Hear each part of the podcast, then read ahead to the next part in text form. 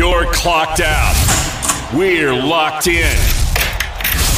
You're listening to Crunch Time with Miguez and Mesh here on the game. They check took it to 10. 1037 Lafayette and 1041 Lake Charles, Southwest Louisiana's sports station.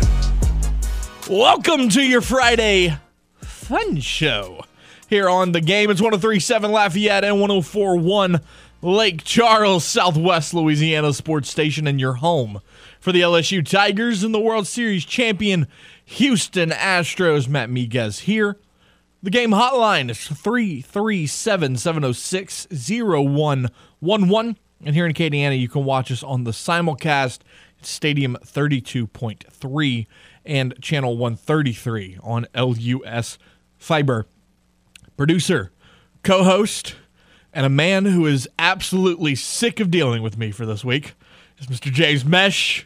James, buddy, happy Friday. How are you? How could you tell? Oh, it's pretty obvious. Oh, is it? You're so over me. That's fine. That's fine. Uh, I'm I'm doing absolutely spectacular. are are you? Because you have to deal with me for the next two hours. I mean, I do it every day, so You're you're a saint. I know. I mean, There's a place up in heaven for me.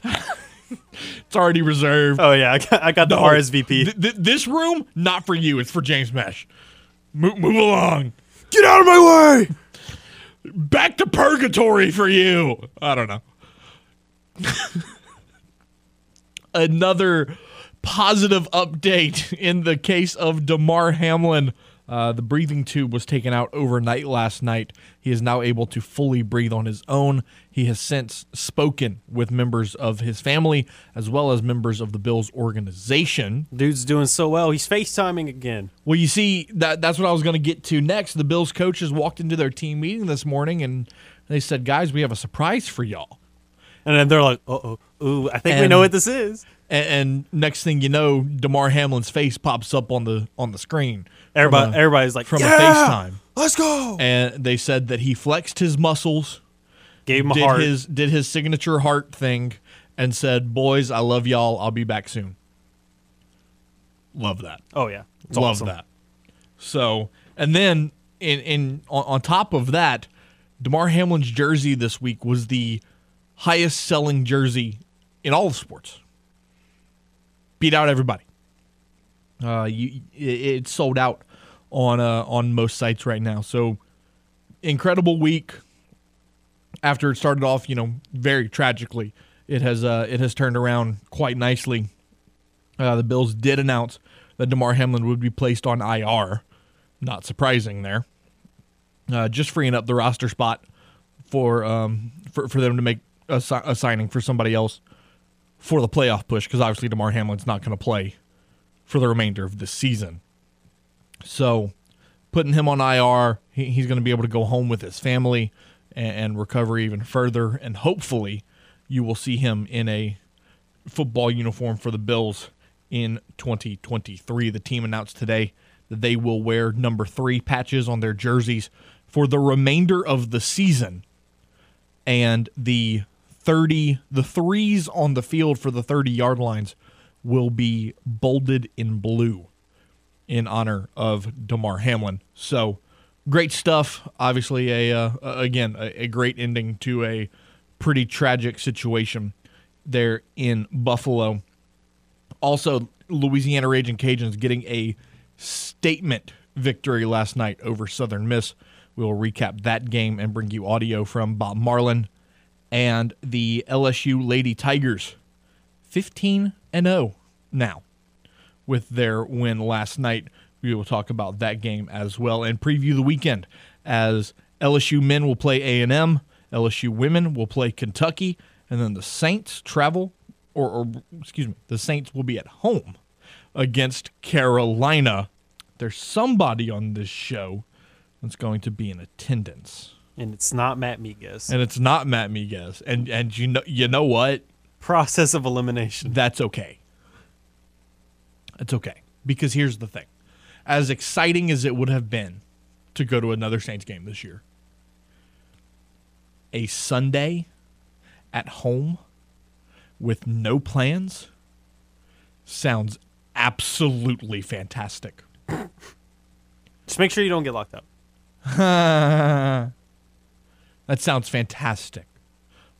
I'm going to sit on my couch, extend my recliner because I'm bougie. I've got one of those little reclining sectionals. Extend my and, and not move. Not move. I've got a 40 ounce cup that I'm going to fill up with whatever beverage I choose, stick it in the cup holder next to me, and not move. Is there is there like odds on bets that it's gonna be like Dr Pepper? Uh, probably not. Uh, betting's probably closed because that's too obvious.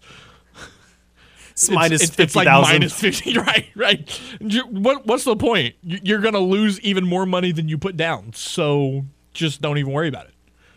Yeah, I mean, probably gonna be Dr Pepper. Right now, there's Dr Pepper cherry in the fridge, so that's probably what it's gonna be. James Mesh, ladies and gentlemen. You're just you're just a Dr Pepper aficionado. Ah, I mean, dude, 23 flavors. You can only name like two of them. Can you name 23? Can you name all 23? No, but I also don't proclaim to be an aficionado. I've never claimed to be. You called Dude, your favorite your favorite drink by far, you always drink it. I mean, that's fair. That's true. Never you called ta- myself you- an aficionado. You talk about how much you love it. So it's like I feel like if you love it this much, you would at least know like ten of the flavors. your poll question of the day: Do the Pelicans get a big win tonight against the Nets inside the blender? Heck yeah, brother! Or the Nets offense is too good. So far, split right down the middle, 50-50. James, do the Pels get a win tonight? Oh, that's too early for a prediction. Well, we. I mean, you don't have to give your your your absolute prediction, but you can kind of, you know, allude to it a little bit. I mean, a little bit. I didn't want to full on say who's going to win, but I, this one it's definitely going to be a high scoring one.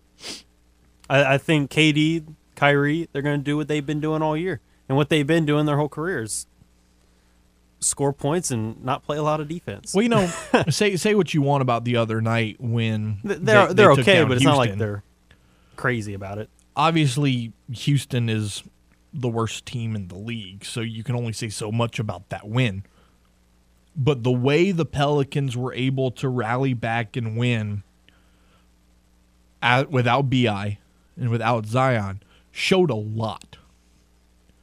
Because it showed that other guys could step up when they needed to. Much like the Cajuns last night. Jordan Brown has been your big dog all season long. Southern Miss's game plan last night was clearly to slow down Jordan Brown, As you should. and they did so. He only had eight points. Terrence Lewis only had eight points. So you needed help from other guys. Kentrell Garnett gets a career high 20. Themus Fulks pours in 17. Other guys stepped up when you needed them to. Zion and BI aren't on the court. CJ steps up. Jonas steps up. Herb and Najee and Jose Alvarado come off the bench and step up. And, and that's the mark of a good team. And, and the Pelicans are, are going to need that down the stretch because I hate to say it, Zion or BI, neither one of them are coming back anytime soon. Zion's going to come back before BI does. BI might not come back until after the All Star break. And, and that might be early. BI is going to be out for a while. I just I, I'm I'm here to tell you. Do I do I know that 100% without a shadow of a doubt? No, I don't. But I, I do know that a broken toe when you're a basketball player is a serious injury. It's one you're not going to rush. And then there's been reports that he's also dealing with the mental effects of, of being injured and being out long term.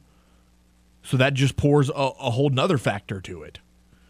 They're not going to rush Brandon Ingram back. I'm not saying Brandon Ingram's going to be out for the rest of the year, but if that was the case, I mean, the Pelicans aren't going to rush him back.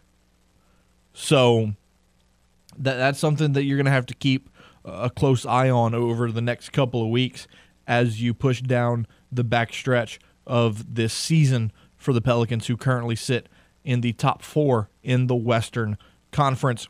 Today's guest, 4:30, Dawson Iserloh will join us to talk New Orleans Saints as they prepare to take on Carolina in the season finale inside the Superdome. And then at 5 o'clock, it's a Friday, so we're going to do Jake's Takes with our guy, Jake Crane. We'll talk the NFL, we'll talk the NBA, and we'll get his pick for the national championship game on Monday night inside SoFi Stadium in Inglewood, California, as Georgia, the undefeated defending national champion, takes on Cinderella herself in 13 and 1 TCU. James, and obviously we'll spend a lot of time Monday talking about this game, Princess and the Horned Frog. but oh, that was a good one. I see what you did there, sir. Very nice. Very nice. That's why they pay me the big bucks. Oh, yeah. I mean, I, no one denied it, but you know, there, there you go. Yeah. We'll go along with it. This is a game that, you know, you look at the betting line and it's 14. It's now gone down to 12 in some Is it- sports is it books. 12? So like it, it, it all just kind of depends on what sports books. Some Still, still too high. like yeah, uh, That's still too high. Uh, I've kind of learned over time, e- even with college, because college they can be a lot more lopsided than it is NFL. Well, of course, and and there there is a there is a big possibility that Georgia runs away with it Oh, very easily. because you've seen Georgia do it. However, after what you saw against Michigan and the way you've seen TCU play this season against high-powered teams, They don't back down. they're not going to back down. And what was what was Georgia's one weakness in that SEC championship game? LSU torched their secondary. Yep. You know who else is going to be able to do that? Max Duggan. Duggan. Who didn't have that great of a game? No, against Michigan. He did not. Under fifty percent completion percentage Through through two picks. through two picks, just barely over two hundred passing yards. Like it, it just wasn't a great performance. So he's due. not only is he due, but the defense for TCU. That's something to look out for because they can get some stops. Mm, yeah. But what is the likelihood that you see a repeated performance of not necessarily taking two turnovers back for a touchdown, but like even one? Let alone how likely are you going to be able to get one or multiple turnovers on Georgia? That's the real question. You may be able to make them punt. You may make them flip the field. But are you going to force Brock Brock Bowers or Stetson Bennett to fumble or throw an interception? Are you going to be able to do that? That's the question. Well, you see, here's the thing. Because because something that not a lot of people really talked about that first touchdown that Michigan was supposed to have whenever the guy's butt hit it like he the half to the yard line. Right. Well, you you look at the the ref. You know how like interception they go to where the interception was? Correct. It was at the 49 of TCU, but they waved it at the 49 of uh, Michigan. Like they, they were off by two or three yards. So it's like big what if scenario, but that took another touchdown off of Michigan's board. Correct. And you see, here's the thing. You brought up TCU's defense. TCU took a quarterback that going into this game, going into that college football semifinal, had only thrown five interceptions all season long. They brought, they picked him off three times. It took them two, Two of of them to back house. to the house. That's what I'm saying. Are So- we I, the so, likelihood of doing that again? Right. It's rare, but here's what I'm saying. Stetson Bennett is another quarterback, but doesn't make a whole lot of mistakes. Correct. he throws one bad pass, TCU will make him pay. They will make him pay. And if TCU TCU's offense can hang around just enough to where the defense makes that one play, that could be the decider. You also look at when, if Stetson Bennett does turn the ball over, when does it happen? Because if it's early on the first quarter, well, then you can still battle back. Right. But if we're talking about this is at the end of the third quarter, midway through the third quarter, or even in the fourth quarter, Right. well, this drastically changes Yep. everything, TCU's going to make you pay. especially depending on what the score is. Because So- if it's super close, like let's say it's 23 20, Georgia's up, they're, they move past the 50 and then strip sack or bad pick, and then TCU takes it 60 yards on their following drive for a Right. touchdown, and they go up 27 23. That could change a lot. I mean, go go back to the way Georgia won the national championship against Alabama last year. They picked Bryce Young off late. Bryce Young was marching down the field to go tie the game. They picked him off. Don't be surprised if TCU does the same thing to Georgia. Just going to say that now. And look, I haven't decided if I'm going to bet on this game, but I'll tell you this if I do, it's TCU in the points. That game's going to be closer than 12 points. Because I, I, there is definitely a world where you can see Georgia winning by 14 plus, but how many of those worlds are there? Correct. Not, Not many. very many in my eyes. Not I, many. Like TCU, even though I did not believe in them, I didn't think they were going to be able to get past Michigan. Boy, have they proved me wrong, and I think they're able to stay with them throughout the game. Yep. I don't. I don't think either team really gets a huge leverage on one another, and like takes it 10 plus points, Right. Like two plus possessions. It, maybe for a second, but I think the following drive they get it back within the within the one score game. Yep. No, absolutely. If you didn't get what you wanted from Santa, not to worry. We have the gifts you really want in the game clubhouse at 1037thegame.com or 1041thegame.com. A $150 gift certificate to Mr. Lester Steakhouse at Cypress Bayou Casino, a $25 gift certificate to Mabel's Kitchen at Cypress Bayou, a $40 gift card to Misfits Dine and Drink in Broussard, and a $50 gift certificate to Richard's Seafood Patio in Abbeville. Any of these great prizes could be yours by becoming a member of the Game Clubhouse at 1037thegame.com or 1041thegame.com. It's free, it's simple. Sign up today. Our guy Darren sent me a, a photo on Twitter. Said there's only one drink of choice, and it was an empty bottle of Dr. Pepper. My guy. My guy. We'll take a time out here on Crunch Time, and when we return, we'll recap the Cajuns' win over Southern Miss inside the Cajun Dome last night, and you'll hear from Cajuns head coach Bob Marlin right here on the game, Southwest Louisiana Sports Station, in your home for the LSU Tigers and the world champion Houston Astros. Got something to say to Miguez and Mesh? Hell yeah! It's easy. Just call the hotline by dialing 337 706 0111. Now, back to more Crunch Time with Miguez and Mesh here on the game. 1037 Lafayette and 1041 Lake Charles, Southwest Louisiana's sports station. 422 on your Friday. Matt Miguez, James Mesh, back here on Crunch Time. Last night inside the Cajun Dome, the Louisiana Raging Cajuns jumped out to a early 12 to 4 lead and never looked back and are out to a 75 to 61 victory over Southern Miss, giving them their first conference loss of the season. With the win, the Cajuns improved to 11 and 4 and 1 and 2 in the Sun Belt Conference. Kentrell Garnett, a former walk-on, hit 7 out of 10 from the field, including 6 three-pointers en route to a career high 20 points. Leader for Southern Miss was DeAndre Pinckney with 21 on 8 of 14 shooting. This was a game for the Cajuns that, you know, you desperately needed a win because James, as you know, when you only play about 16 conference games, if you start 0 and 3, that is not It's optimal. not, it's not looking good. That is not optimal. So Cajuns were desperate for a win last night. They got a great performance when they needed one. Again, you know, Jordan Brown was kind of slowed by Southern Miss. That was obviously, you know, their game plan. He finished with eight points on two of seven shooting. Uh, he went four of six from the free throw line. He had eight rebounds on the night as well. But you know, you look at the the guard play. Kentrell Garnett with 20, Themus Fulks with 17. You even had Greg Williams chip in with eight on on an off night from him. Jalen Dalcourt had seven off the bench. Joe Charles had seven off the bench as well. So you, got you got decent performances from from guys that you might not always get great performances from, and and then you had two guards that really you know stepped up for you with with Fulks and Garnett combining for half uh, of the team's points on the night. The Cajuns out rebounded Southern Miss as well.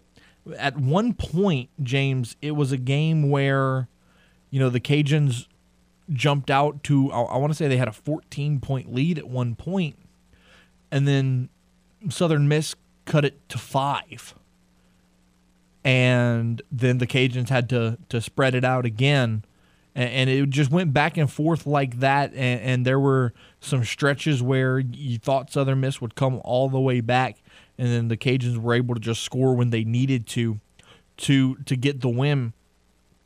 At one point, the Cajuns had gone 4 minutes without a bucket.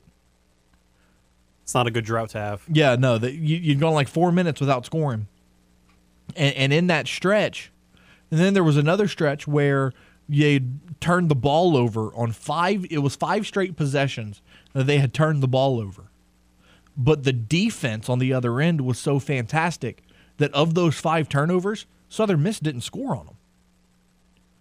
Got zero points off those turnovers. So, you know, again, good performance right when you needed it for the Cajuns. And now sitting at 11 and 4, they've got a rivalry game with Georgia State tomorrow night inside the Cajun Dome. Since 2014, that game has been considered a rivalry because feels like they always meet up either in the championship or in the tournament. And, uh, it's just been a, a great game every time they meet up. So definitely looking forward to that one inside the Cajun Dome tomorrow night. Tip off set for 7 o'clock. Bob Marlin, Kentrell Garnett, and Themus Fulks met with the media after the game last night. Themus Fulks, in his first season with Louisiana, put it simply, my job is to make plays. Nah, my um, my role on the team is just to make plays. So whether that's me catching shooting, whether that's me penetrating, I mean, guys on the team had it going today, so why not penetrate, get Trill some more threes, get G some more threes. I mean, just whatever the team needs. Fulks currently leads the Sun Belt Conference in assists. Kentrell Garnett, again, career high 20 points. He was asked what was the mindset of the team heading into the game last night. We talked about before the game, Coach Case talked about um, being desperate especially on defense, you know, because we didn't guard too well on the road. So we, were, we needed a win. It was a must-win game for us. So our mindset in practice, we had two good practices, and then we played hard today. So that was the biggest thing for us, just playing harder than we have been, especially defensive. Bob Marlin also called this the biggest win of the season for the Cajuns. Yeah, for sure, because it's tonight, Seth. You know, it's the next game. But no, I, I, I, think you're right. It's conference home opener. I thought we played really well against Samford too, just two games ago at home, right? And so, uh, really proud of the effort tonight. I thought our defense was outstanding early and held them to seven field goals in the first half. And you know, Crowley got in 30. He was Player of the Week, and I thought Kentrell Garnett did a nice job on him. Uh, and then Haas, Greg Williams out there guarding Haas. You saw how big that, that kid is, and uh, he's a load. He played, what, 38 minutes tonight and had maybe nine points and three rebounds. So I thought we did a fantastic job on him. We knew Pinckney was capable. He had a good night. Uh, but really proud of our defense from start to finish, and which, which makes it a, a really good win for us. Joe and Jalen both probably didn't stat great, but they, they both had big plays in the game and played well. And this game had a little different flow to it. You know, we, we couldn't get the ball to Jordan. We were trying, uh, and they were pressing the whole game. We were able to score some off their press. Uh, and then Kobe, same thing in the first half. We looked to play him in the second half. We had a group out there was playing well defensively, and uh, just didn't didn't think that we needed him in that situation. But the next one will be totally different. So you may have two other guys coming in here next. Man, I thought he was done. I was I was ready to ask my question. Coach. I thought he was done. I was I was chomping at the bit to ask my question. Coach, if you don't mind, I, I do have a question. Oh my god. With the win again, the Cajuns improved to 11 and 4 and will play Georgia State tomorrow night inside the Cajun Dome. Meanwhile, the Cajun women falling in Hattiesburg to Southern Miss by 1 point. The Cajuns were up one, went to the free throw line with 15 seconds left, had the opportunity to make it a three point game, missed both free throws, and Southern Miss would score on the other end to walk away with a 44 to 43 victory in that one. Tamara Johnson led the Cajuns with nine points, while Bracy led the way for the Eagles with 16. We'll take a time out here on Crunch Time, and when we return, Dawson Iserloh joins us to discuss the Saints and Panthers inside the Caesar Superdome for the final time in the 2022 season, right here on the game. It's Southwest Louisiana Sports Station and your home for the LSU Tigers and the World Series champion Houston Astros. You're listening to the game. 1037 Lafayette and 1041 Lake Charles. Slings it far side. Stingley steps inside the receiver and picks it off. Southwest Louisiana's sports station. A shot to left field. Going back on it's Gordon. He'll look up. at the goner. Your home for the LSU Tigers and Houston Astros. 434 right now. Let's talk some Saints here on Crunch Time. But to start with that, I want to talk a little about FanDuel. Because one of the things I love about betting on the NFL is that I'm always finding new players or game props that I like. And what's cool about FanDuel Sportsbook is you can combine these props with other bets from the same game to score an even bigger payout. Perfect for Sunday's Saints Panthers game. I'm going to take an Alvin Kamara anytime touchdown, the under on total points scored, and then the Saints money line. Same game parlays are just one of the reasons why I bet with FanDuel. It's easy to register easy to deposit, and then it's super simple to find your bet. And when you win, FanDuel will pay you your winnings fast. No feeling like there's no feeling like nailing a same game parlay bet, so lock in your bet today on FanDuel Sportsbook. If you're new to FanDuel, just sign up with promo code KLWB for your no sweat first bet up to $1,000. That's promo code KLWB. Make every moment more with FanDuel, an official sports betting partner of the NFL. You must be 21 and older and present in Louisiana and permitted parishes only. First online real money wager only. $10 first deposit required. Bonus issued is non-withdrawable free bets that expire 14 days after the receipt. Restrictions apply. See terms at sportsbook.fanduel.com. And if you or someone you know has a gambling problem and wants help, call 1-877-770-STOP. Man. Bravo, James Mesh. Oh, that's when we need a, a like a hand clap uh, soundtrack. A, a little slow clap. No, but then we have like the crowd one, like, whoa, yeah!" Oh, well, just record that. Just keep that. No, we're not keeping that one. Dawson Iserloh, what's going on, bud? How are you? Doing well, Matt. How are you?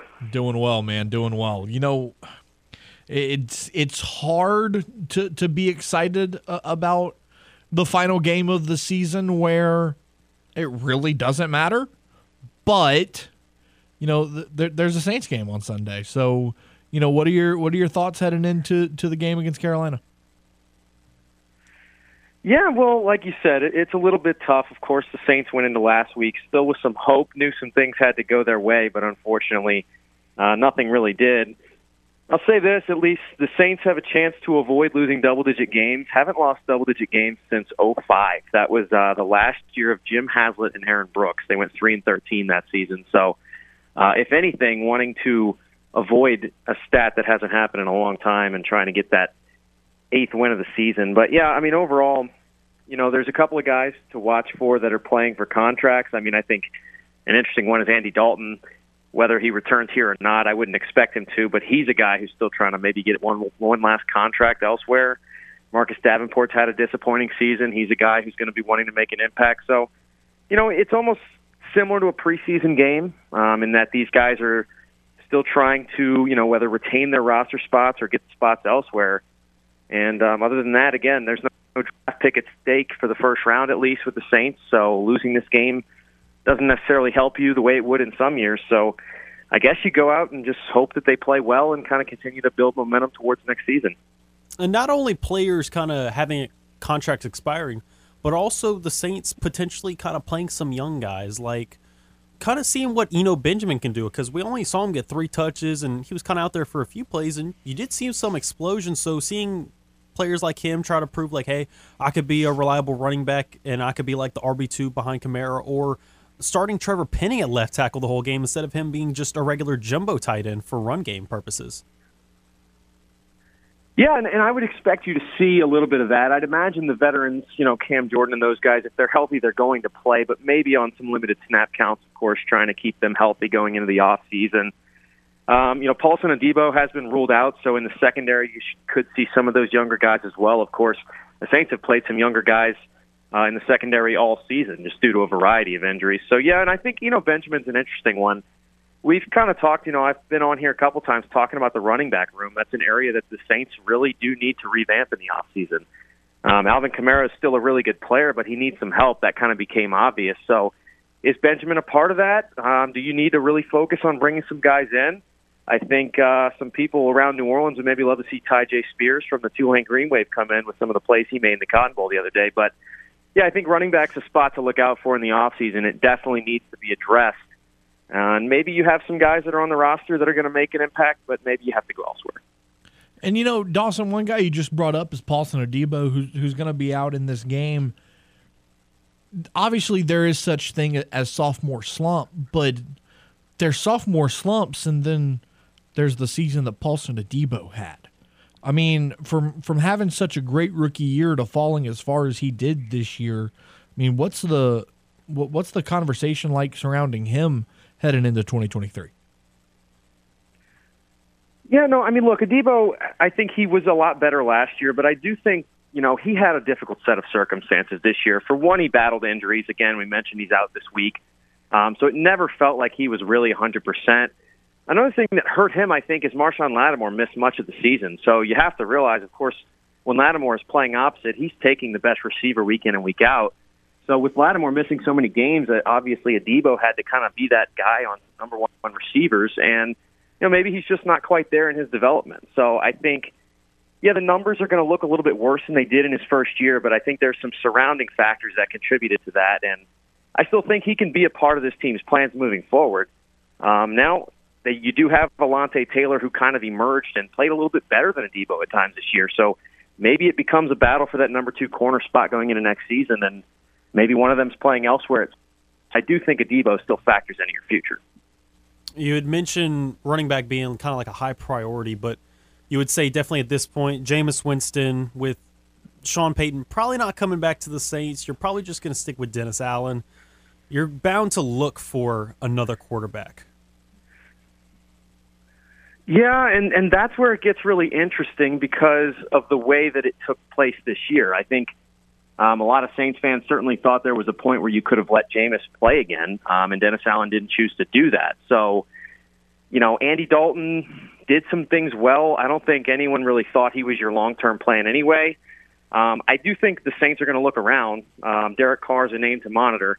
Now, the problem with Derek Carr and some of those other guys is that if they're not released, then they're going to have to be traded for. And the Saints just don't have a ton of assets to give up. With, of course, the lack of draft picks is certainly a factor. So, you know, it doesn't appear that Jameis is going to be coming back based on the fact that the Saints didn't give him a chance. Um, other, I mean, who who's really available? That's what it comes down to. Again, you don't have a first round pick, so you're not going to be able to bring in one of those highly touted prospects like Bryce Young. So, who's available and who does Dennis Allen think uh, can lead this team next year? Other than that, we could end up seeing Andy Dalton back if they kind of strike out elsewhere in the market. This might be a little early, but I mean, you mentioned Derek Carr, and they could very easily release him because his dead cap isn't all that high. So it'll be a lot easier to absorb. And depending on what happens with the 49ers, you may see Jimmy G move on as well. Let's say both of those are both available. Who would you rather as the quarterback between those two? Uh, given Carr and Garoppolo, I would rather Derek Carr. Um, I think he's a guy who's shown you a little bit more upside and has also never really been in great situations offensively, except maybe going back to very early on in his career. Um, I think with Derek Carr coming in, you have to pair him with the right coordinator.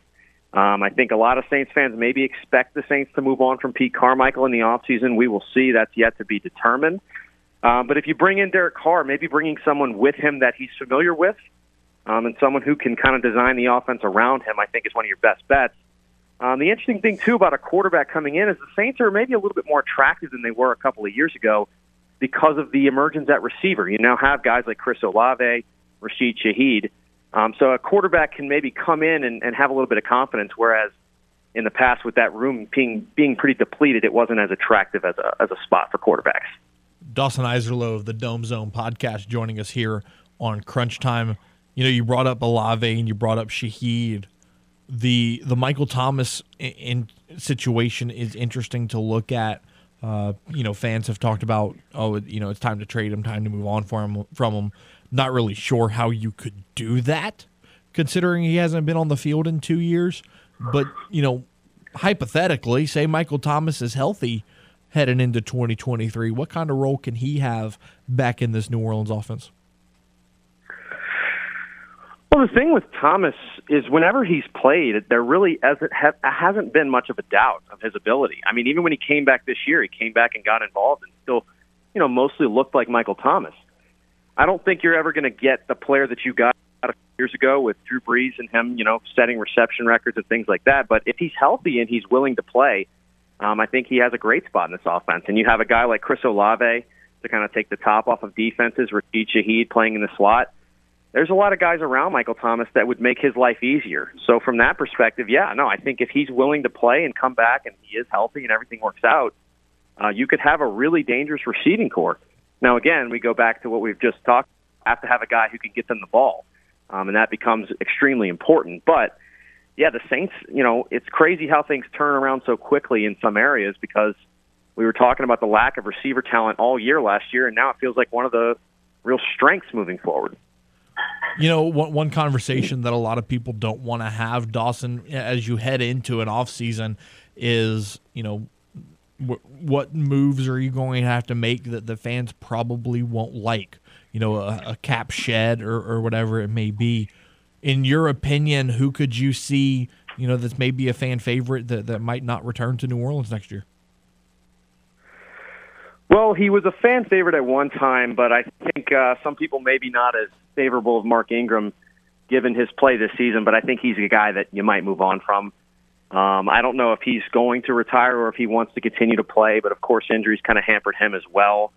Um, you know, other than that, it, it's interesting because the Saints have been in such a unique cap situation for so many years. Of course, you know the Loomis economic situation and all the things that he's able to do with the cap um, kind of make things unique. But there are some guys that are going to have to have decisions made, um, and whether that's some of your veteran defensive leaders or some of these young offensive players um, I think they'll do their best to keep those guys around. But yeah, it's definitely possible that some of the uh, bigger names of this roster aren't going to be around next season. Looking ahead to Sunday, the matchup with Carolina, you know, Sam Darnold more than likely going to get the start for Carolina.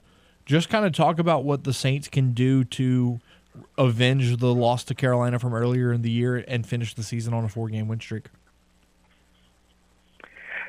Yeah, Sam Darnold, another one of those guys who we've talked about trying to create a future for himself in this league. Of course, a guy who was originally a first round, very high draft pick of the Jets. Um, has come to Carolina. Then there was the Baker Mayfield situation where he becomes the backup. He's now the starter. It's been a long season for Sam Darnold, and he's actually played pretty well down the stretch. He's been a little bit up and down. The Panthers, of course, had a chance to possibly win the division if they'd have beat Tampa last week and then beaten the Saints on Sunday. Um, that didn't work out, but Sam Darnold's still a guy who's trying to prove some things. So I think for the Saints, you know, it's going to be a task. And some of those younger guys on defense we talked about that are going to get a chance, um, it's a chance for them to kind of step up and show up. I think, look, Cam Jordan's another guy who's had a fantastic finish to the season. He seems to be a guy who always picks it up in the second half for whatever reason. So if he's able to get some pressure on Darnold and force him into mistakes, that's kind of been where Darnold struggled throughout his career. Um, and if you do that, you'll have a chance to maybe get a win and, and get your record back to eight and nine and finish the season on a nice winning streak. Dawson Iserloh joining us here on Crunch Time. Dawson, appreciate you as always, man. Have a great weekend, and uh, we'll talk again soon. All right. Thanks, Matt. And there he goes, Dawson Iserloh of the Dome Zone podcast. Now that you scored an Amazon Alexa or Google Home smart speaker for Christmas, you can now use it to listen to the game. Just ask Alexa or Google Home to play the game Southwest Louisiana. Do the smart thing and have the game 1037 Lafayette and 1041 Lake Charles with you your office, your home, and everywhere you go. We'll take a time out, wrap up hour number one after this here on the game at Southwest Louisiana Sports Station and your home for the LSU Tigers and world champion Houston Astros. Download the free The Game mobile app for Android and Apple devices. No matter where you are in the country, you can listen to the game. 1037 Lafayette and 1041 Lake Charles, Southwest Louisiana's sports station. Welcome back to Crunch Time 451, about to be 452 on the clock. As we're wrapping up hour number one, let's go over a big game that happened out in Lake Chuck last night, Matt. I mean, the McNeese men's and women's basketball teams both got wins over Northwestern and with someone very special in the house. Yeah, you know, again, like I said, there was there was this era uh, of Detroit Pistons basketball. It's kind of hard to, you know, jog my memory. The the the Bad Boys, maybe? You know, Bad Boy Pistons? I mean, may, may, maybe that was something. I'm not sure. And uh, yeah, he, I he was he was a part of it. so, so, some guy named Joe Dumars was a part of it. Apparently, all all joking, of course, but But man, with with him being there, it kind of felt like players kind of had a little bit more more motivation to be like, "Hey, we got to show out for this one." And uh, during post game, John Aiken had kind of talked about the emotions a little bit and kind of like the whatnots of you know just having a legendary player of that program there in attendance. Uh, just an unbelievable opportunity. And so for me, it was hard at the beginning of the game not get too caught up in the emotions of the emo- of the moment. Um, and same for my guys. I was worried that they might make the moment too big, and they didn't. You know, they came out and they really executed, especially early. I mean, really good. But I challenged our fan base before the game. Uh, I challenged our guys. We have to find a way to have this kind of atmosphere as many nights as possible. I mean, it's great to do it one time with Joe and it helps that we won, especially the way that we did. But we need to do it again on Saturday. We need to put a product on the floor that uh, creates this type of environment uh, because if we continue to win with the tournament coming here in March, we should have more nights like this, and this place can be a really special place to play. And uh, it's a it's an unbelievable job, and so I'm really thankful that, that the night went the way it did, that we played how we played, uh, that we honored Joe in the way that we did. It was awesome. Joe Dumars Court at the Legacy Center. Man. And, and you know, it, it's crazy. And I guess it's just because, you know, when you're a kid, you don't realize, you know, that, that, you know, certain players came from uh, uh, certain schools, right? Like, Like, yeah, I didn't I didn't know till kind of recently, a few years ago, that Ryan Clark was from LSU. right. Didn't didn't realize that. Oh, I didn't realize Jake Delhomme was from UL. Uh, when I first had heard about Jake Delhomme, didn't know Stokley was a was a Cajun as well as a Comeaux Spartan like me. So I was like, Correct. Well, that, big Stokes. That's that's twofold. But no, um, it wasn't until high school when I realized that Joe Dumars went to McNeese because when I was in high school, our, our high school basketball team played in the top 28 in Lake Charles, and I'm looking up in the rafters, and there's a there's a retired number for Dumars, and I was like, wait, like Joe Dumars? So I googled it, and sure enough, Joe Joe Dumars went to McNeese. Peanut Tillman.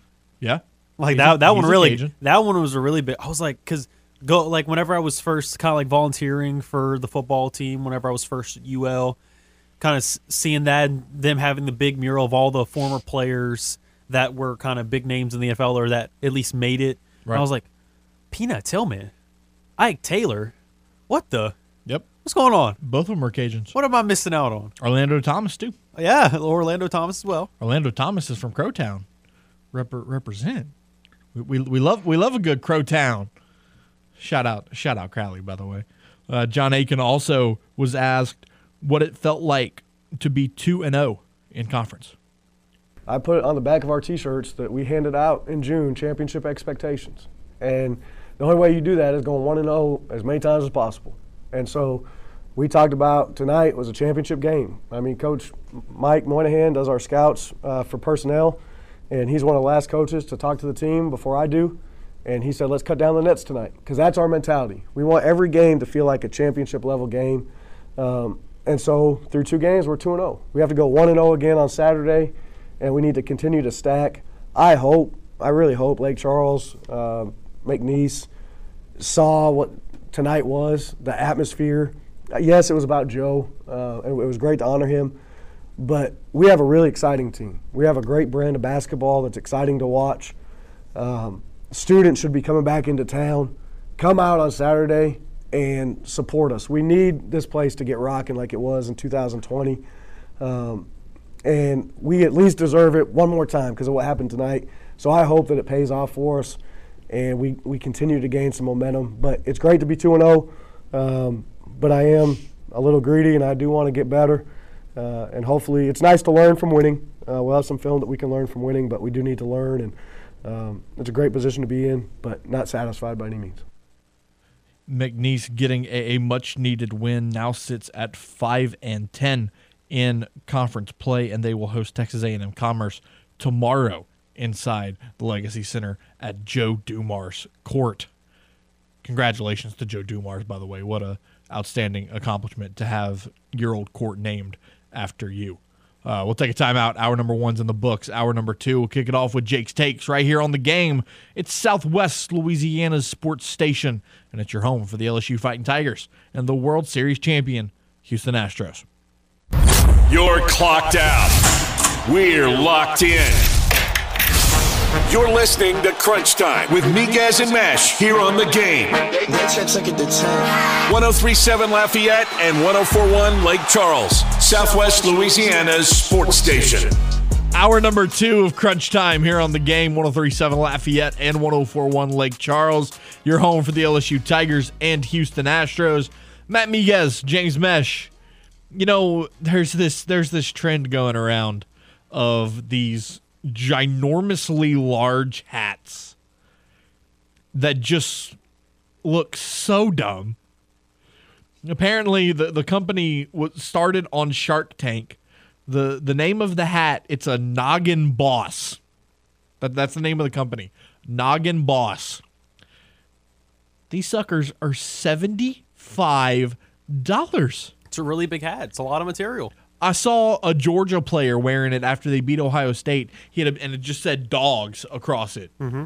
Like, who bought that?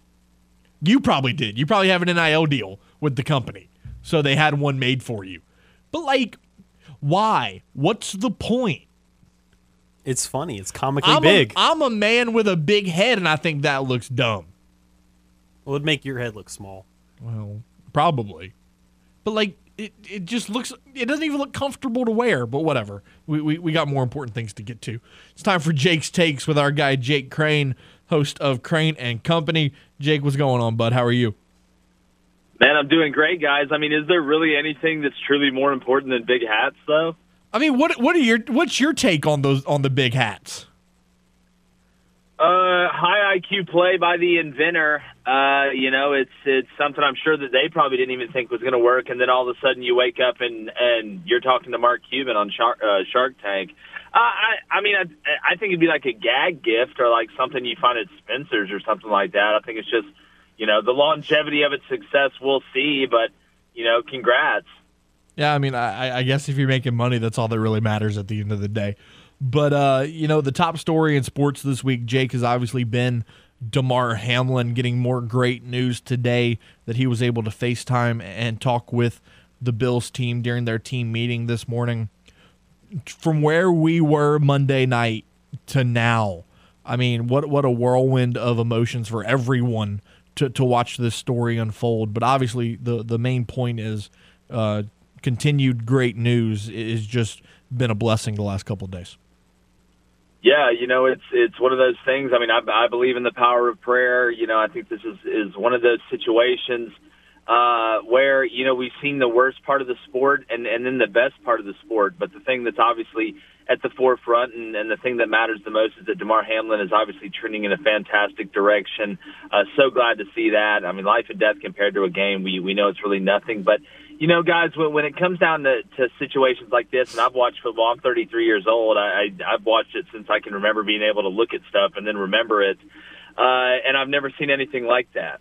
You know, I, I don't want to. I, I was one of the things that worried me is that if you're somebody that you know, is there going to be this growing resentment towards football? And you're seeing that in some places. I mean, you see what they said on the View and other things like that. But those people really don't know the game. My my thing is you always try and make the game safer. You're always going to be attempting to do that. But the same reason the game is as risky and potentially dangerous as it is, is the same reason we love it so much and why it's so popular. And the higher you go in this game, the more physical and the faster it gets. So, uh, you know, it's, it's something where I, I hope that, that people kind of understand that this is an anomaly. But again, the most important part is that Damar is feeling better and, and it could have been a much more tragic situation.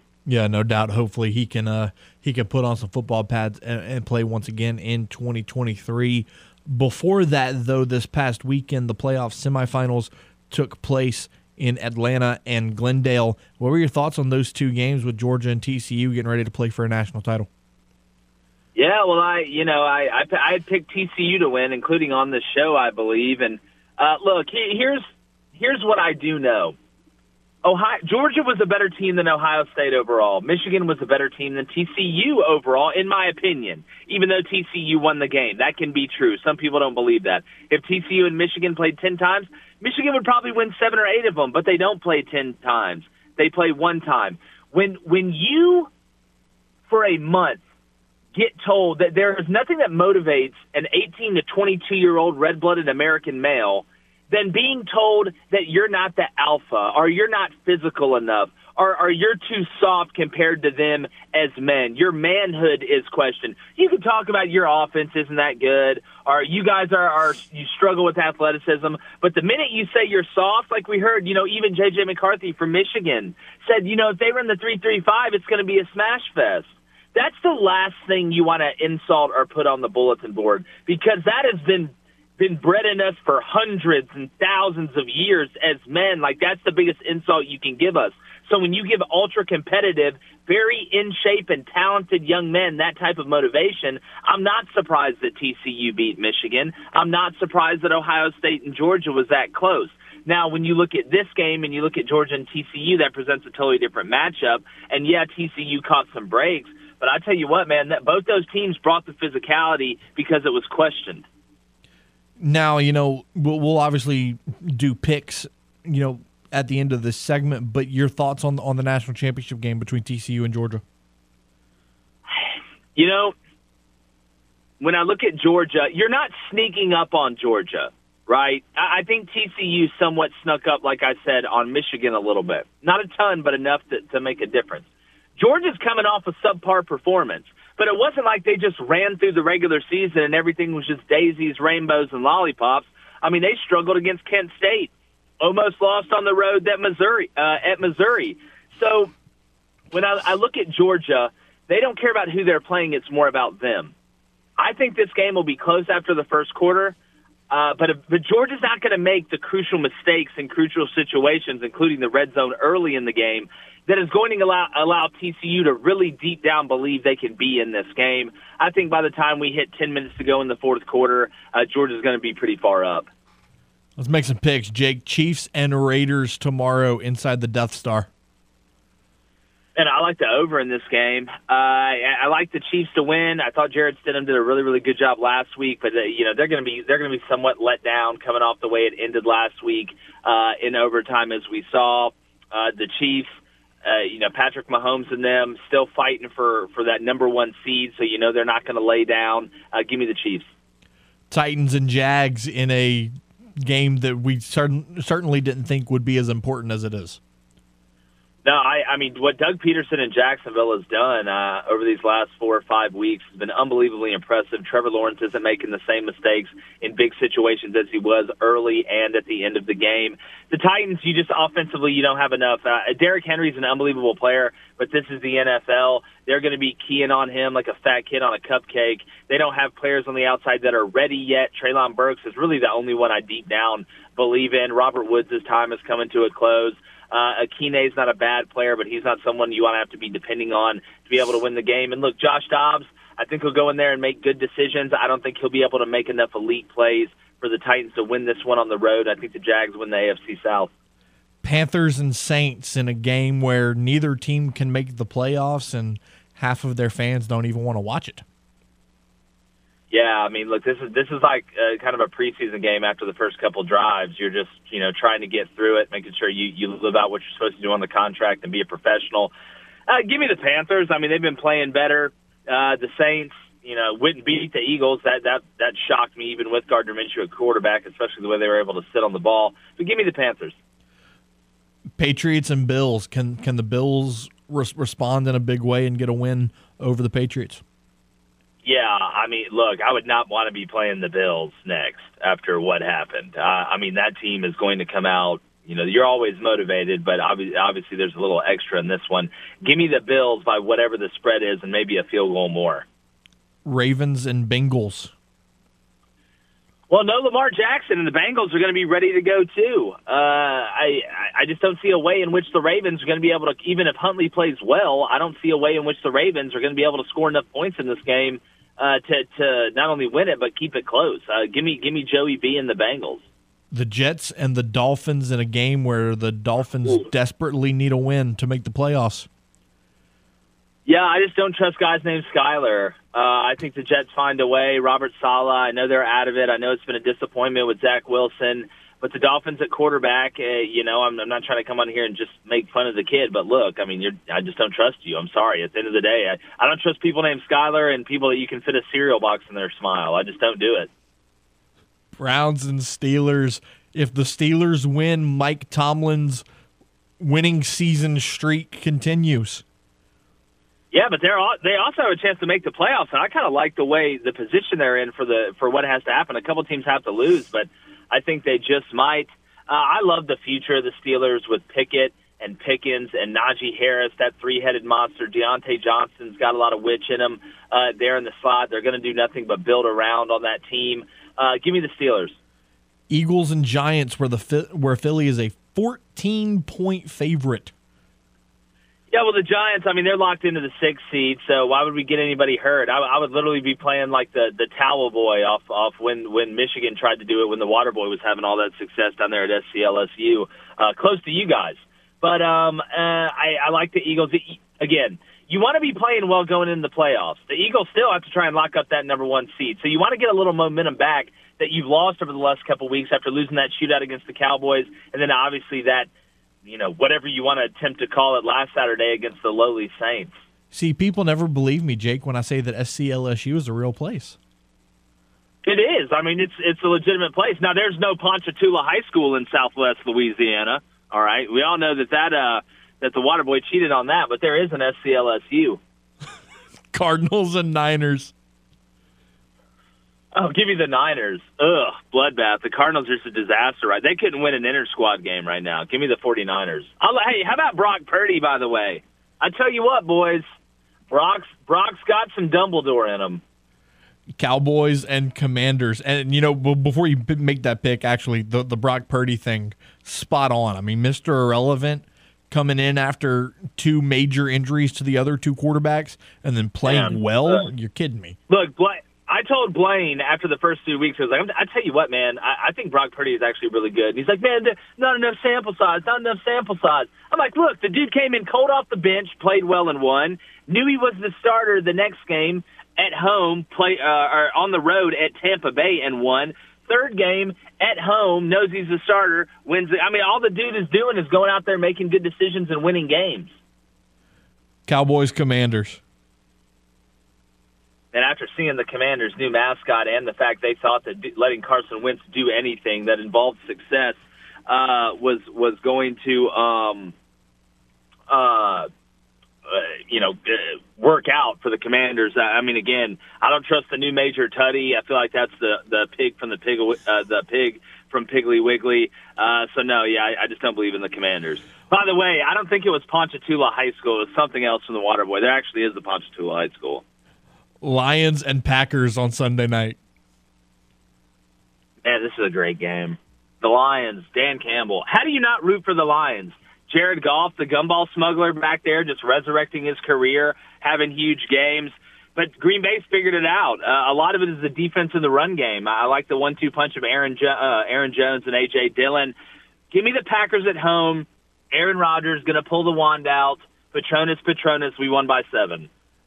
Now you brought up Dan Campbell, and you know how you could how could you not cheer for the Lions? The real question, Jake, is how did the Saints not realize that Sean Payton's time was running out and keep Dan Campbell on staff for him to take over as head coach? I, I don't know. It's a great question, but look, hindsight's always twenty twenty. I mean, it always is. Except when you hired Dennis Allen, I knew that wasn't going to work out from the start. Everybody knew that. Well, apparently the Saints did not. But Jake Crane joining us for Jake's takes each and every Friday. Oh, before we forget national championship game, who wins it? Oh, give me Georgia, man. I just TCU's been a great story, but you know, so is Hansel and Gretel and Little Red Riding Hood, and we all know how that turned out. But uh, yeah, I like Georgia by at least ten. Jake Crane joining us for Jake's takes. Jake, appreciate you. Have a good weekend. Enjoy the game, and uh, we'll talk again soon, my friend. All right, guys, y'all be good. And there he goes. Jake Crane, the host of Crane and Company. J- James, they started a new thing on the show today. They now take live calls. You can you can now call in to Crane and Company every morning. How how fun is that? I mean, obviously, you know, we're listening to RP3 and Company, but you know, Have them both going on at the you- same if time. If, if you want to do some dual action, I mean, you know, so some people can hear different things out of each ear. I'm not that way, but you know, some people are. Uh, update the poll question: Do the Pelicans get a big win versus the Nets tonight in the blender? So far, 46% say heck yeah, 54% say the Nets offense is just too good. We'll preview that game, and James and I will make our picks for the weekend next, right here on the game at Southwest Louisiana Sports Station, and it is your home for the LSU Tigers and the World Series champion Houston Astros. Tune in every weekday at 8:15 a.m. and 3:15 p.m. for the LSU Sports Update, presented by Tibbs Trailers here on the game. 1037 Lafayette and 1041 Lake Charles, Southwest Louisiana's sports station. Welcome back to Crunch Time, 521 here on your Friday. Interesting tidbit here. You know how you, you hear people talk about, um, you know, looking out for your family in, your contract negotiations when you're a star athlete.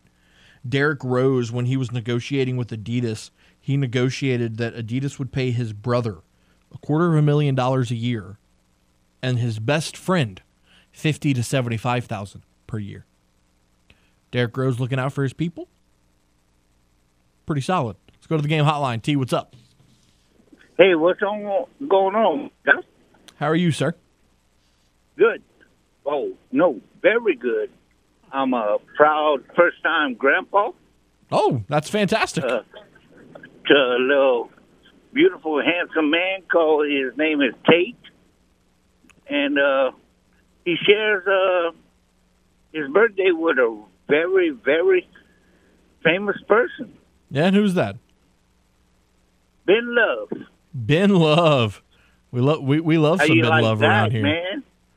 Huh? We love some Ben Love around here. Oh, so do I. But anyway, I I don't have much time, so uh, give me a question. Well, I know it's early, and they have all these polls that come out and all that. So here's my, my question: How does LSU do next year in football? I'll hang up and listen, my guys. T, Love appreciate y'all you. show. Congrats on congrats on the grandbaby. That's fantastic. Thank you, buddy. How does LSU do in football next year? Hmm. I'm going to say that they go 10 and 2 again, win the West again, win the SEC championship, and lose in the playoff semifinal. It's my that that's my way too early prediction. Now, that prediction will probably change between now and August, but right now, if I had to answer what I think they would do, I- I, I think they make it to the playoff and just fall short in the semifinal. Uh, they they get matched up with you know Ohio State or something like that and just fall a little bit short.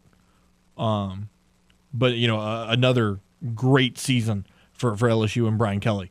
So definitely looking forward to that.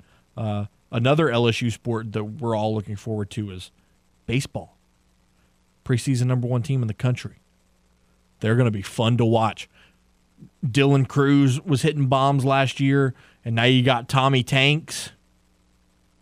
Oh man, LSU baseball. All all I'm saying is, if you are a fan of catching home run balls, you might want to go sit in left field because they are going to be rocking out of the box this summer.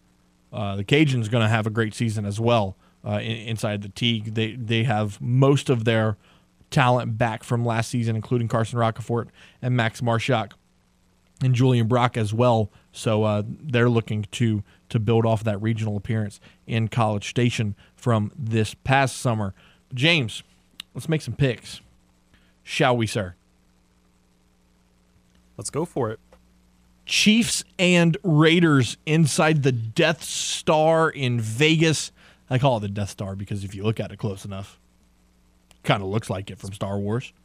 But uh, The Chiefs, if with a win, one Lock up. seed, one seed in the AFC. Who wins? Oh, who wins? Mahomes, Mahomie, the the Mahomie. Mahomie, Travis Kelce. Speaking speaking of the Mahomie, you and I are sneakerheads. We, Yeah. we, we, we like our tennis shoes, right? I haven't I haven't bought any in a while, but yeah, I got quite a few. Patrick Mahomes' tennis shoe Uh-huh. with Adidas, hideous. Hideous. It's hideous. Like the the colors are, are, are fine. It's whatever. Just like the design of the, it's hideous. I just had to throw that out there. So you're going with Now- the Chiefs. Yes. Now can now I'm can now I'm, I want to see. Yeah, I mean I'm going with the Chiefs as well. I mean the Raiders have been struggling. Is it the ones where it kind of just looks like teeth? Yeah. They're they're bad. They're okay. They're bad. They're bad. Not something I would wear on the court, but that that's fine. Um, outside of Josh Jacobs, the Raiders have been bad. And, now, and uh, well, well. To be fair, to be fair, Jarrett Stidham looked pretty good, and Davante Adams is still doing really well, good. It, it's Davante Adams. He's gonna do good as long as the quarterback is competent enough to put the ball in his hands. Davante Adams is gonna do the rest. But the the fact that we have to sit here and say, well, you know, Jarrett Stidham did pretty good. for for what we expected. And and and that's completely the same way with Josh Jacobs because we thought either they were gonna release him, cut him, thought they maybe they trade him for this season because we thought looking at the signs, why are you starting? uh, If if he's like you're supposed to like number one back, why are you starting him for that long in the Hall of Fame game? And like quite a bit throughout the whole Oh yeah, preseason. There were why is he there? There were there were major concerns about what the Raiders were doing with Josh Jacobs, but uh, clearly it's paid dividends with with sixteen hundred yards on the season. He said, Daniels, give me the ball. We're not going to win. Watch, But give me the ball. Watch what I can do. Watch what I can do. And boy, is he proved me wrong. The Titans and the Jags. Oh boy, Dougie P, Mikey V, the AFC South on the line. Who wins this one? So no Ryan Tannehill. You're going to bring in Josh J- uh, Josh Dobbs again. You're get- going to actually have Derrick Henry You this get time. Derrick Henry. It's very interesting. Give me the Jags. It, because with with the Titans, they haven't played in a while. They haven't played since last Thursday, not last night, last Thursday. So they've had a lot more time to prepare for this game than the Jags have. So I think it's gonna be really close. I think Derrick Henry gives you a really big boost. Second time Josh Dobbs is gonna be starting under center.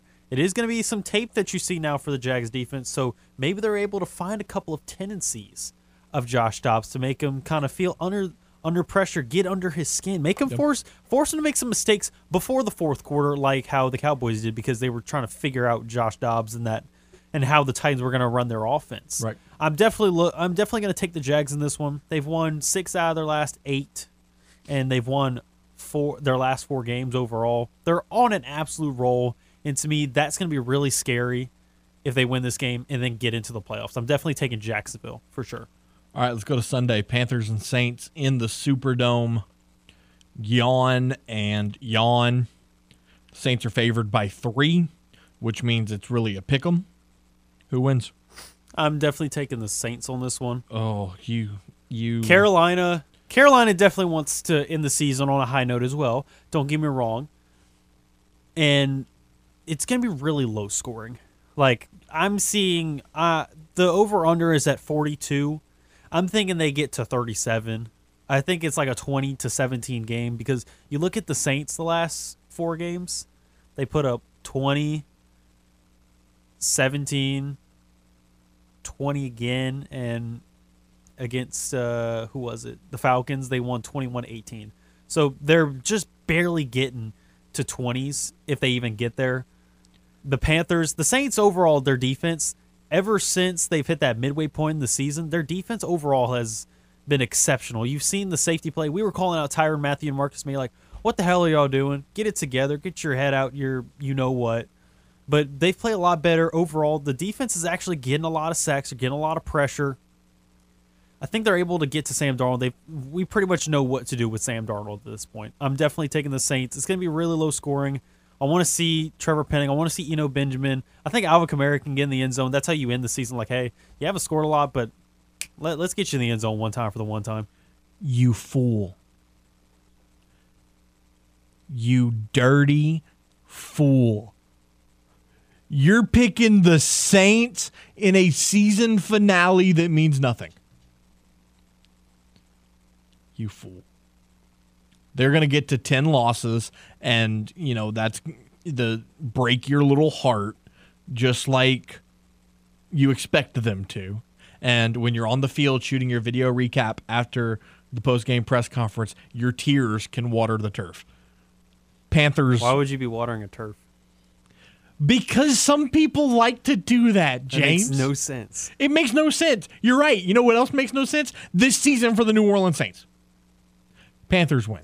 Well, remember, to be fair, you were the one that kind of swayed me a little bit. Like they're they're gonna lose. Just just call it. Because I, I was leaning towards the Saints, but then I was like, you know what? I'll, I'm gonna go with Matt on this one. You no, I'm not. I'm not. I'm not falling for your trap again. I'm not pick. I'm not gonna be wrong again. You like you will be. I'm taking the Saints. You fool.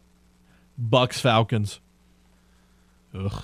I mean, this one doesn't Can matter. they? Can they? This both- one doesn't can matter they- either. Can they both lose? Uh, I'm taking Tampa for the sake of you want to go into the playoffs with a little bit of a streak. You want to go into there in there with some momentum to give yourself any sort of a chance to beat Micah Parsons, Dak Prescott, and those Dallas Cowboys. So uh, I'm definitely going to take Tampa Bay on this one. Can they both lose? I mean, I would love that. I would love for them to tie, but not happening. Tom Brady is going to win another game. How jacked up will Josh Allen and Buffalo be? Back home in Buffalo, knowing that Damar's going to be okay. One more game left to finish the regular season strong. How jacked up is that group going to be? And they're playing the Patriots. Correct. Oh, poor Patriots. Yeah, they're, they're going to get crushed.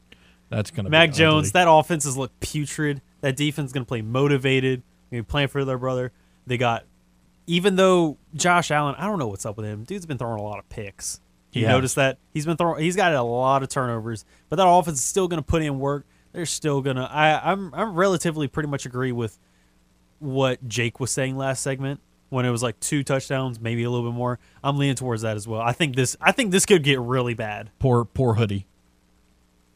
Poor hoodie. because like they want to they want to win like they want to give themselves a good shot uh, they they could fight early on but i think over time bills are just going to wear them down and mac jones is eventually going to make a bad play or two in the second half and it's just going to it's going to be an avalanche Vikings and Bears. Oh vikings what do i do with you what am i supposed to do with justin jefferson i i put my faith that he would get me at least 20 points in fantasy he gets me 2.5 That that one week that he just The one week, like, you just, like, w- oh, I know. I had him too. I know. it hurt I know. it hurt Believe me, I know. It hurts so bad. Uh, I'm I'm gonna take the Vikings. They still are very much alive. Depending on, I mean, I think the Eagles. They have a very good shot of winning, but with the Vikings themselves, they still want to try and get that number one overall seed. Yeah. Uh, It takes a lot more for them to get to it, but Vikings, Bears. I mean, there's definitely a skill gap between that. There's gonna be a couple upsets that we're not necessarily So- picking, but I'll take I'll take the Vikings. So what happens if the Eagles lose, the Vikings lose, and then the Cowboys win? Wouldn't the Cowboys be the one seed? What happens with the 49ers? Well, I guess they would have to lose too. So in that case, wouldn't the wouldn't the Cowboys be the one seed? How disgusting would that be? Dallas gets the one seed. And they still oh. squander it. Hey, Yeah, they, they lose in the divisional round. Oh man, oh that that would be such a Dallas cow. And then they would fire Mike McCarthy. Like we've had enough. And then, like, Damn it, it, it's like it's like the Matt Rhule thing. I mean, obviously Matt Rhule didn't coach very well in the NFL, but was Matt Rhule really the problem in Carolina, or was he just your way out? Like, He was mm. he was he was a good bit of a scapegoat. yeah, right, right. Well, is he the true issue, or was he just the easy fix? Ravens and Bengals in Cincinnati. Again, same story as the Bills. How jacked up are the Bengals going to be to to get back on the field? Remember, we thought Tyler Huntley was a solid backup, a could be viable start- option for the Saints, or well, no, just a viable quarterback in general. right? That could be like a good backup or somebody that could start some games. Remember when we That's- thought that? That's long gone. That was funny, wasn't it? Oh, Tyler Huntley, I don't know what's happened to you, bud, but you Good. have struggled. Good times. Good times. I wonder kind of how players overall this whole this whole weekend will play because after seeing with Damar, like, Mm-hmm. are we going to see like some defenders kind of be scared to make tackles? Like, I'm wondering during the first quarter and first halves of like all these games, You're going to see some guys that are skittish. are are we going to see like some explosive plays because like the defenders don't go all the way into the hit? Like they maybe just try and go for a shoulder to like hit you in the side, but it's like, well, I'm just going to bounce off that and just take it 60 yards to the house. Yep. Like I wonder how many 40 plus yard runs we're going to see. Yeah, you you very well could. Uh, you, for for these first couple of possessions, I wouldn't be surprised if a couple of guys are skittish. Yeah, like it's going it's going to take some time to, and it's not even like actual rust. You're just like, what if this happens to me? Right. Like Yeah. it it's going to be in their mind. Like that's that's what's going to be interesting about this whole weekend. But I'm going to take the Bengals. As you should. Nine point favorites at home. Yeah, taking the Bengals.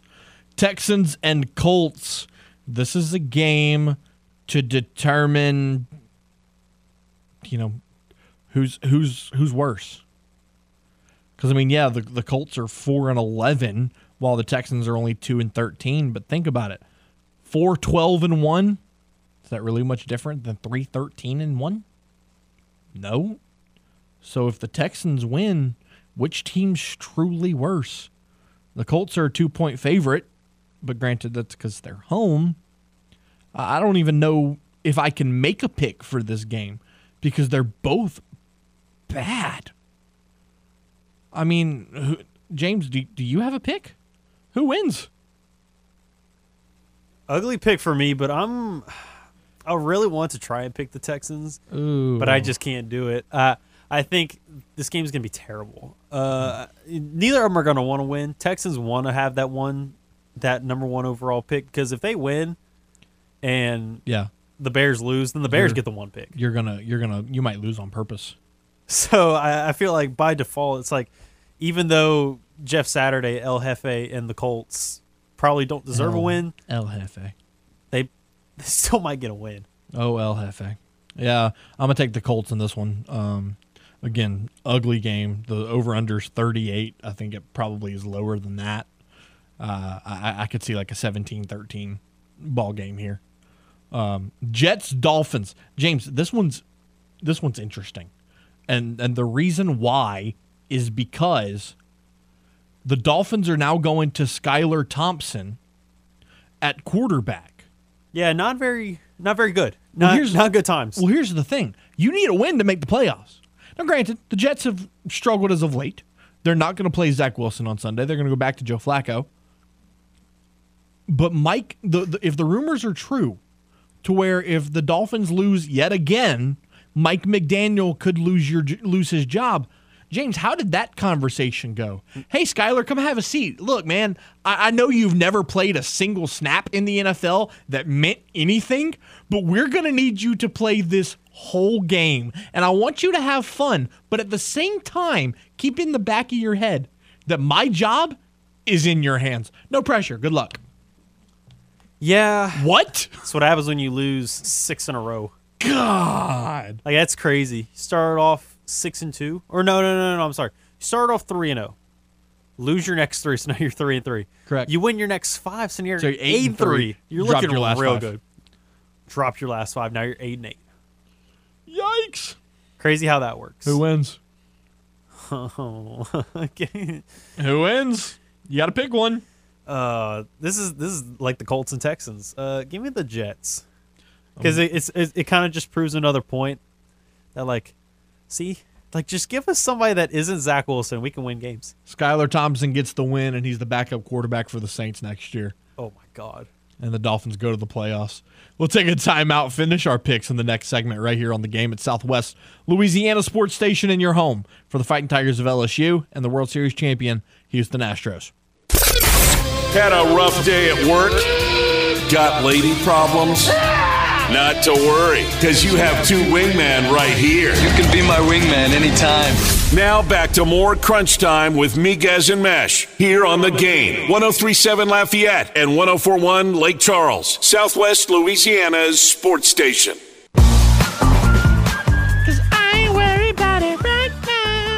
That was good. That wasn't too bad. Sounded just like Ryan Tedder. Anyways, 544 on your Friday edition of Crunch Time. Were you known as like the hyper kid? Yes. Okay. It- Are you just figuring that out? No, I, I just wanted to confirm in my head. I didn't want to like have this idea and then it be wrong the whole time. Severe ADHD over here. Severe ADHD. And I take no medicine for it. So let's go. Hey, seven games to pick. Let's finish it up. Browns and Steelers in Pittsburgh. Can Mike Tomlin keep his winning season streak going? Patriots lose, Dolphins lose, Steelers get a win over the Browns. Not only do they get into the playoffs, but they also have Mike Tomlin continue his win streak Oof. of being above 500 each year he is as a coach. Never have a losing season. He does it with rookie Kenny Pickett. What a guy. Who would have thunk it? What a guy. I'm taking the Steelers as well. Uh, the Browns just have not been impressive outside of Nick Chubb. Just have not been very good. Um, Chargers and Broncos in Mile High. Uh, the Broncos playing for pride. They're I'm about to say there's no other way to put it. They've been bad, bad. They've been s- they have severely underperformed. bad. I don't know of many people that are going to want to coach them next season. This is one of those games where it, it doesn't matter. Uh, Chargers are pretty much locked in where they're Yeah. at. They've already confirmed. Um, I mean, they may move a spot, but it's like, I mean, Not enough to make a difference. like uh, Broncos are playing for pride. I still take the Chargers though. Yep. You always you always want to go into the playoffs with a win, so you got a little more motivation in my eyes than Denver does. So I'm taking Los Angeles. And and the Broncos, do they even still have a first round pick in 2023, or did they ship that to Seattle to get Russ? No, they got it from Miami because they traded Bradley Chubb. Oh, that's true. That's true. So hey, Crazy about that. You trade for Bradley Chubb, but it's Miami's pick, so it's not going to be as good. but if Miami doesn't make the playoffs and they go eight and nine, it's looking a little better. It's in the mid teens. It's a solid pick you can work with. That's fair. That's fair. Giants and Eagles. Eagles need a win to win the division and to hold on to the one seed in the in the NFC. Damn right they do. Hell of motivation. You need that. You need that if you're Philly. You can't go into the playoffs not only not having the one seed, but on a three game losing streak and still not have uh, Jalen Hurts be as healthy as he can be. Right. So to me, the you got to go with Philly because New York, the Giants, they are absolutely landlocked. They are they are stuck where they're at. There there's no other two ways about it, whether they win or lose. So you look to Philly. You look for them to win this game. Cardinals and Niners. Niners. Oh my God. As much as I'd love for the Cardinals to play spoilers, I'm gonna take the 49ers for sure. Yeah, oh, yeah. I mean, Brock Purdy, Brock Purdy. I I feel like the fat is Hey, gonna. he is Pearly.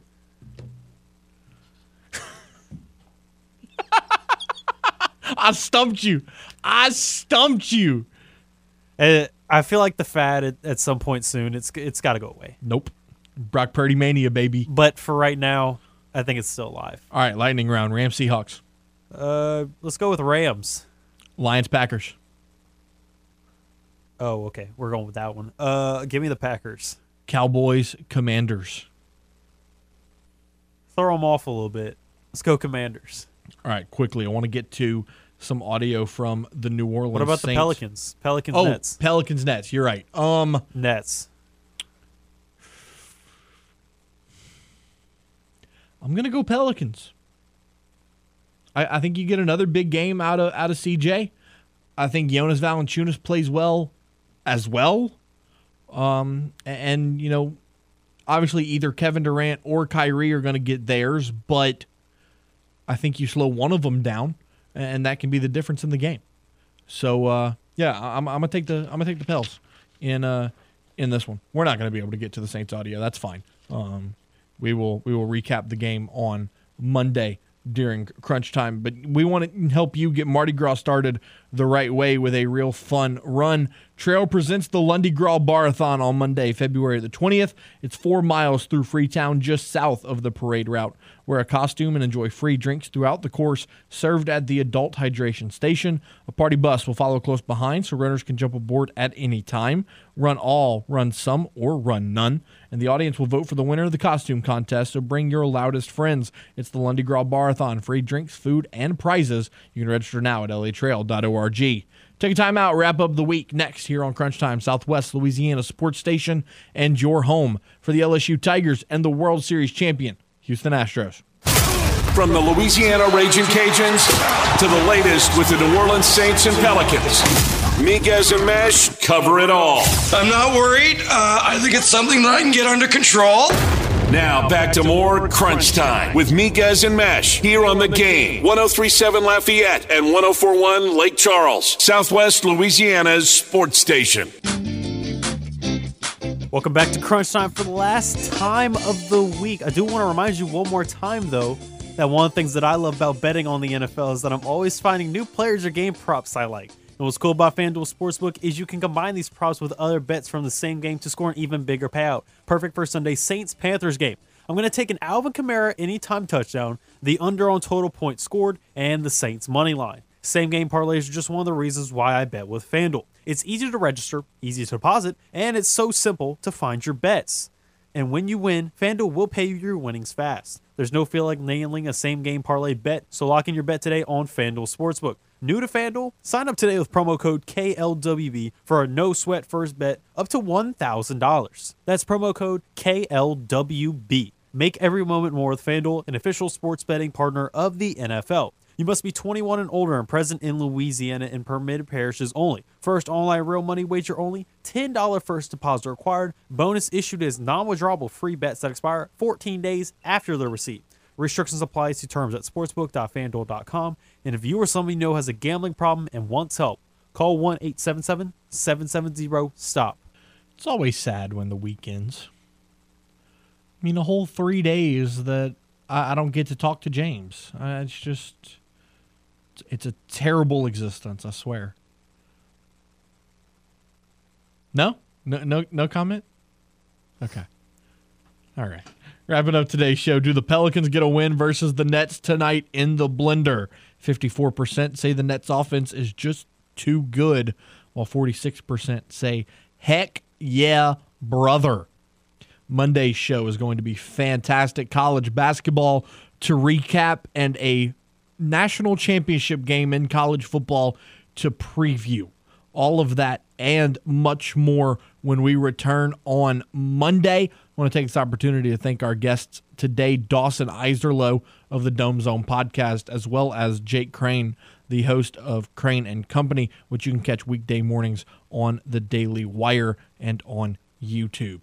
For James Mesh, I'm Matt Miguez. Be safe, be well, give a hug to your mom and them. Have one hell of a weekend, and we will be back on Monday, same time, 4 to 6, same station right here on the game. It's 1037 Lafayette and 1041 Lake Charles. It's Southwest Louisiana Sports Station and your home for the LSU Tigers and the World Series champion, Houston Astros.